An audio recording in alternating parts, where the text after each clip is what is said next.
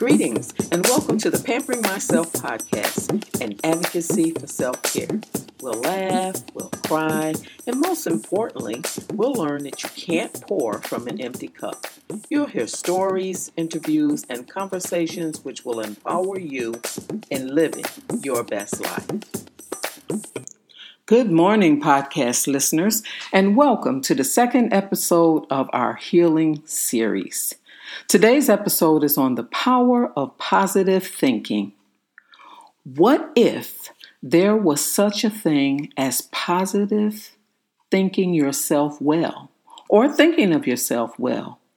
Meaning, just having good thoughts would be like taking medicine, relieving anxiety, depression, and that it would also boost your immune system. Wouldn't that be exciting? Then I have some good news. Scientific studies have proven that the power of positive thinking is, in fact, good for the immune, system. It reduces anxiety and increases positive emotions. Now, I know you already know that, but look at it from this perspective in case you can't relate. Have you ever been in a happy go lucky mood and someone comes along with negative vibes and bring you down? They always have something negative to say, or they give a compliment and take it back in the same sentence. I know you know somebody like that, and hopefully it's not you. But that's in the reverse of a positive mood. They can put you in a negative mood simply by being in your atmosphere or changing your thought process. With all the things going on in the world today and the stress and the anxiety we're feeling, known and unknown, it is my prayer this series will help you begin to continue on the path of healing. Positive thinking is all about having an open mind choosing to see the good versus the bad. In other words, the silver lining. But don't get it twisted. It doesn't mean you have to totally ignore reality. It's about what you choose to focus on and your response. Let me give you an example. I had set this uh, goal for myself uh, for my 50th birthday, and I've shared this in previous podcasts before. Um, I wanted to earn my MBA. And I was a working mother, a wife, and very had a very active social life, so it wasn't easy. But you ladies know we can put on that cape and get the job done because we are accustomed to multitasking. And finally, when I was at the end of the class, just one more class to go, that's all I had left to do was to write a 60 page plus research paper on what I identified as a problem and my findings.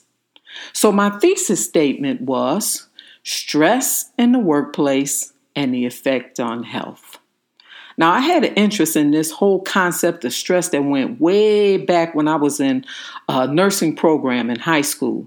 So I thought this would be a great opportunity for me to really learn in depth about this subject, and I thought it was going to be fun. But boy, was I wrong. To make a long story short, I became my own case study after the fact, proving all the theories I had learned about stress, yet I couldn't see the forest because of the trees.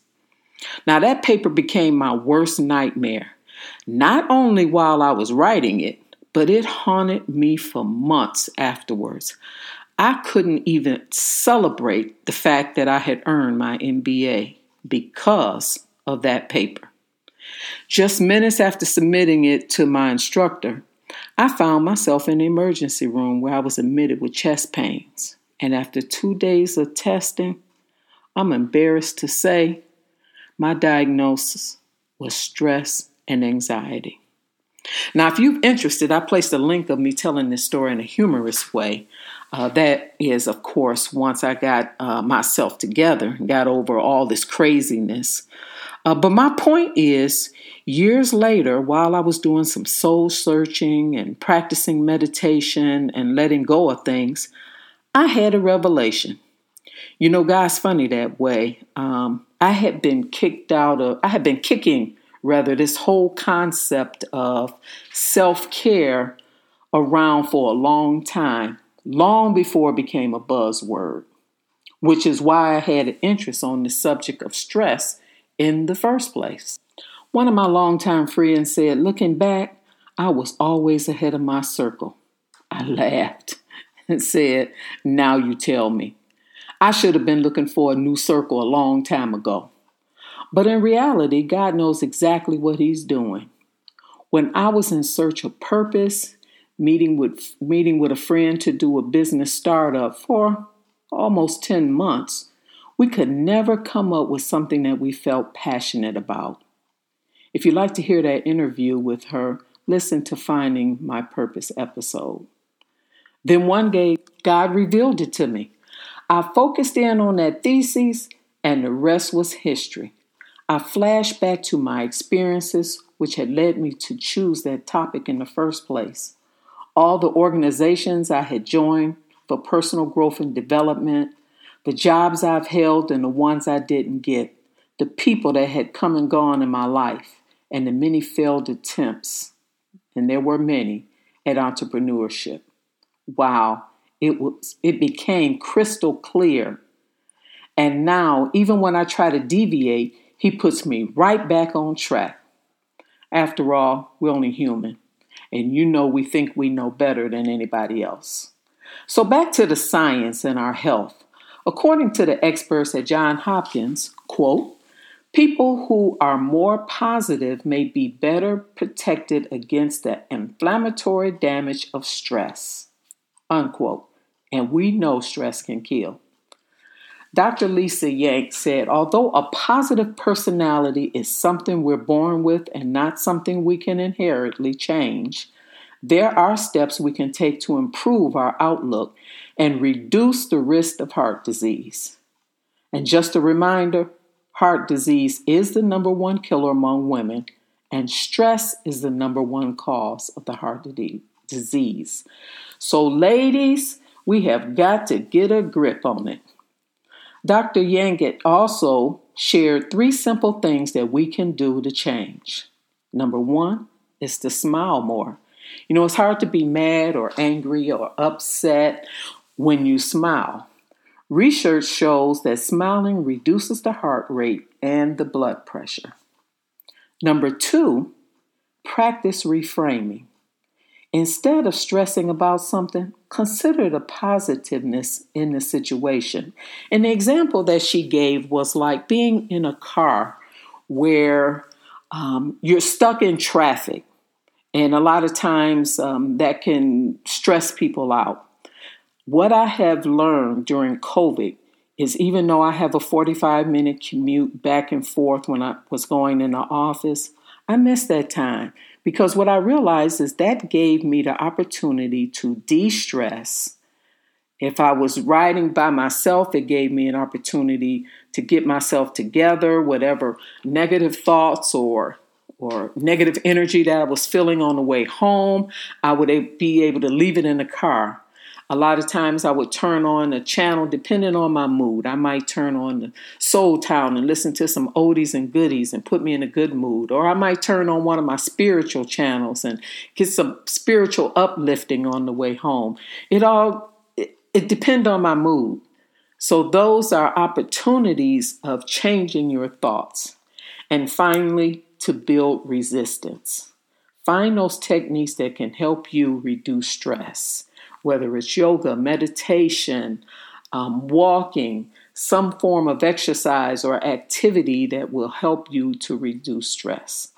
Now, I like to offer two other things that helped me when I was actually in the office when my stress levels would go up. I would post these little signs of positive affirmations or words of encouragement over my desk and scriptures as well. And those would help me in times um, that I would have to pull from for some energy or resource. And the second thing I did was um, I have this mason jar, and I fill this mason jar with jokes or miniature pictures or something on some paper, and um, that keeps me um, lifted. And when I need a laugh, I'll pull from that jar. Or something that'll put a smile on your face. You have to do what motivates you, and only you know what can um, help you be more positive, especially during these times. Because some of y'all say I'm all right, but the research says different. Even people who think they're all right. I just had a conversation um, with a coworker who has had some health issues um, over the past year and a half, and she was having a problem sleeping. And she said when she went to the doctor, you know, everything has coming out okay. Um, she's no longer has this medical condition that kept her off of work for almost a year. In other words, he gave her a pretty much clean bill of health, but she still can't sleep at night. Now, she's a spiritual person, um, religious, whichever word you want to use. Um, but she has these negative thoughts in her head, and they're basically um, self inflicted.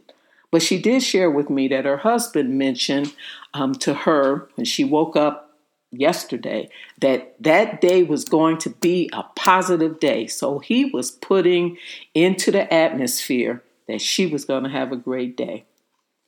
And she certainly did. So, there, in, in all transparency, uh, for myself, I like to say that this podcast has been a tool for me in um, staying positive in so many ways. I was also challenged with working at home because um, it is something difficult. A lot of people wish they had, and I know there's a transition from home to office. And so I've, I've finally come to grips with it and and learn how to work from home by setting a schedule, a regular routine, and doing things that um, that would help me out. So please share this podcast with someone you know. Uh, you never know who just might need it. And to keep motivated, do those things that uh, help you stay lifted. And with that, I'd like to leave you with this quote Your mind is a powerful thing. When you fill it with powerful thoughts, your life will change. Author unknown. Thank you for listening, and until next time, may God bless and continue to keep you. Have a great day.